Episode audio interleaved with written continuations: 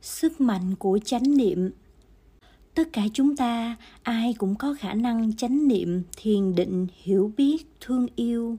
Những đức tính ấy có sẵn trong ta. Chúng ta có thể gọi đó là tính bụt. Cho nên khi chúng ta nói, tôi quy y bụt, thì điều đó không có nghĩa là tôi quy y một vị thần có mặt ngoài tôi. Điều đó có nghĩa là tôi tin vào khả năng hiểu và thương của tôi. Khi đức thế tôn đến tuổi già trước khi nhập diệt, ngài đã dạy các đệ tử.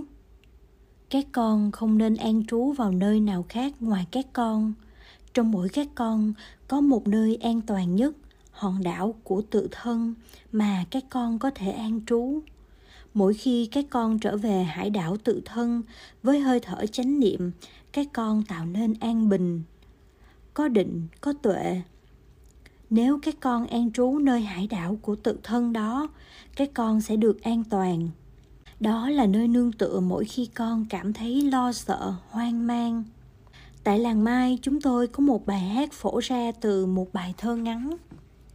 Quay về nương tựa, hải đảo tự thân, chánh niệm là bụt, soi sáng xa gần khi thực tập theo hơi thở, chúng ta chế tác năng lượng chánh niệm.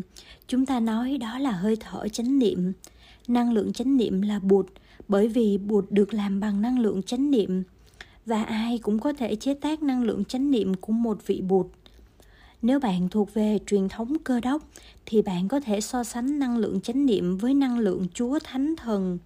Chúa thánh thần có thể được mô tả như là năng lượng của chúa trời bước chân và hơi thở chánh niệm giúp ta chế tác được nguồn năng lượng này.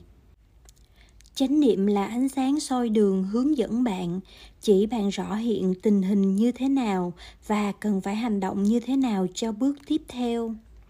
Khi thực tập hơi thở chánh niệm, năng lượng chánh niệm chế tác được sẽ giúp bạn giảm bớt những căng thẳng trong cơ thể, cũng như những cảm thọ sợ hãi, tuyệt vọng năng lượng chánh niệm, ôm ấp những buồn khổ và làm lắng dịu, buông thư những căng thẳng.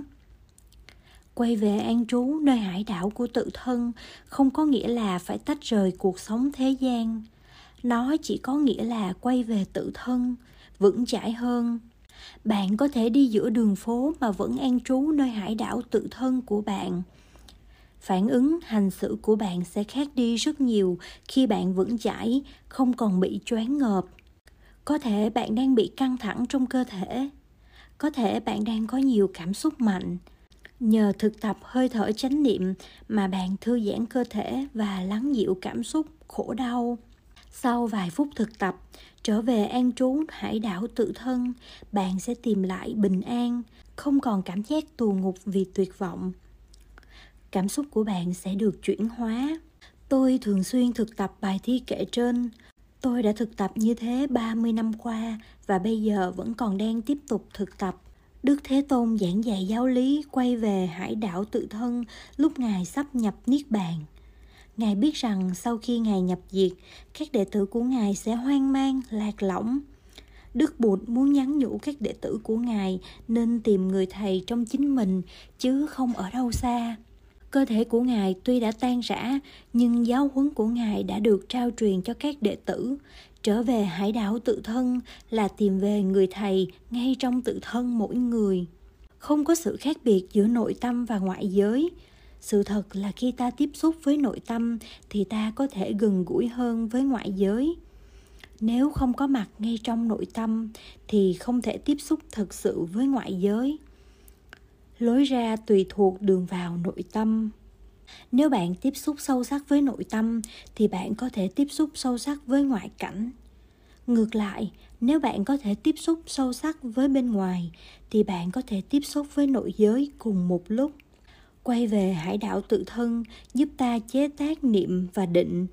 Mỗi khi bị cảm xúc mạnh như sợ hãi, giận dữ hay tuyệt vọng hãy quay về với hải đảo tự thân và thực tập thi kệ ở trên.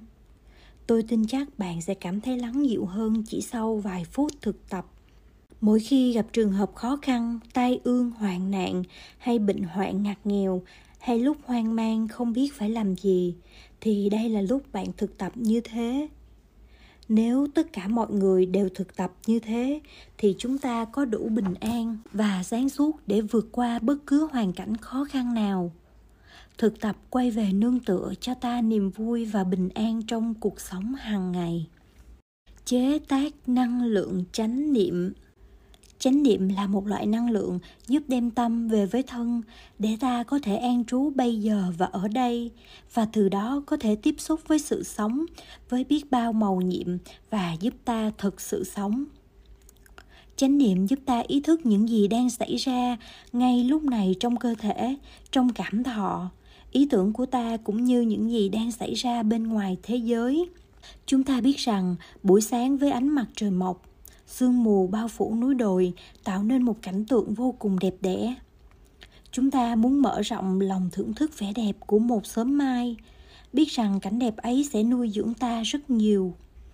Nhưng đôi khi vì chìm đắm trong cảm xúc và ý tưởng mông lung, chúng ta đã bỏ lỡ dịp thưởng thức những gì đang xảy ra bây giờ và ở đây trong khi có người biết mở rộng tâm hồn để thưởng thức núi đồi hùng vĩ, ánh mai huy hoàng, thân và tâm được tắm mình trong thiên nhiên, thì có người đã để cho lo lắng, buồn giận, cản lối nên đã không tiếp xúc được với những hùng vĩ của đất trời.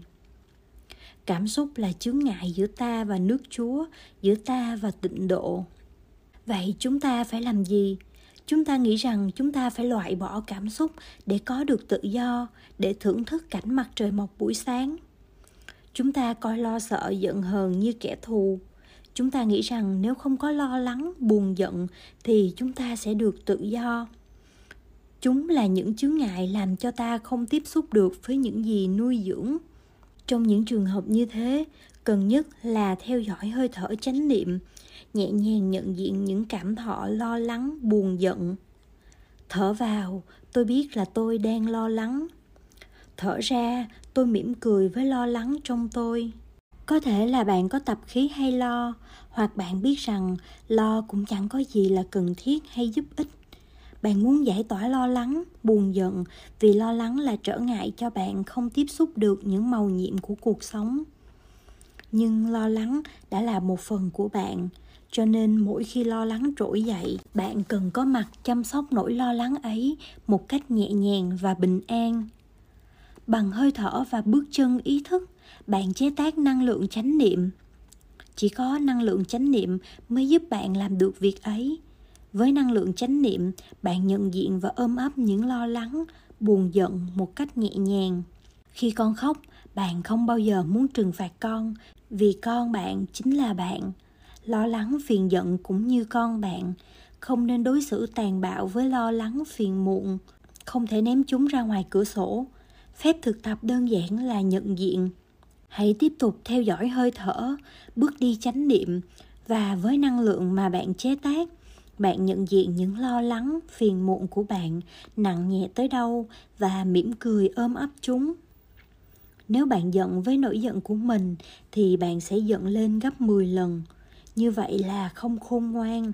Bạn sẽ đau khổ vì phiền giận của bạn rồi. Khi em bé khóc, người mẹ nhẹ nhàng bế em bé lên, vỗ về, nâng niu. Tình thương yêu của bà mẹ thấm vào em bé và em bé sẽ ngừng khóc. Năng lượng chánh niệm giúp bạn có khả năng nhận diện và ôm ấp nỗi buồn. Bạn đã bắt đầu cảm thấy nhẹ lòng. Em bé trong bạn đã bình an giờ đây, bạn có thể thưởng thức cảnh huy hoàng của mặt trời lặn và cho mình cơ hội được nuôi dưỡng những màu nhiệm của cuộc sống trong mình và quanh mình. Mang theo chánh niệm bên mình. Chúng ta thường mang theo điện thoại cầm tay không rời. Bạn nghĩ là nếu không có điện thoại cầm tay thì không sống được. Bạn lo khi quên điện thoại ở nhà hay sắp hết pin. Khi thực tập chánh niệm, bạn có thể mang theo chánh niệm với mình như mang theo điện thoại bất kỳ bạn đi đâu, thực tập chánh niệm cũng theo bạn. Trong đời sống hàng ngày, ta cần có nhiều hướng tâm linh để giúp ta có khả năng chăm sóc những niềm vui, nỗi khổ của ta. Thực tập chánh niệm giúp ta có một nơi để an trú. Chăm lo bồi dưỡng chánh niệm sẽ giúp cho năng lượng chánh niệm càng ngày càng phát triển và hùng mạnh. Bất kỳ đi đâu, chúng ta cũng cảm thấy tự tin có lẽ tự tin hơn cả khi ta có chiếc điện thoại cầm tay. Chúng ta có thể vượt qua bất kỳ khó khăn nào. Ai cũng có thể thở hơi thở chánh niệm, kể cả các em bé. Ai cũng có thể uống tách trà trong chánh niệm. Khi trong cơ thể bạn đã ngập tràn chánh niệm, bạn nói, bạn cười, bạn đi sẽ luôn trong chánh niệm. Năng lượng chánh niệm đang sống động trong bạn. Chánh niệm đi đôi với định lực chế tác năng lượng niệm và định mỗi ngày giúp bạn chuyển hóa sợ hãi, buồn giận và chấm dứt khổ đau. Niệm và định đưa đến tuệ giác, hạt giống tuệ giác của sự hiểu biết tỏ tường, có sẵn trong mỗi chúng ta. Nhìn những bước chân vững chãi thảnh thơi của bạn, tôi thấy được chất thánh trong bạn đang hiện hữu. Sự thật là ai cũng mang trong mình những chất thánh, tính bụt có mặt trong mọi người khi bụt trong ta đang sống, ta không còn sợ hãi hay khổ đau. Hạnh phúc là điều có thể có được.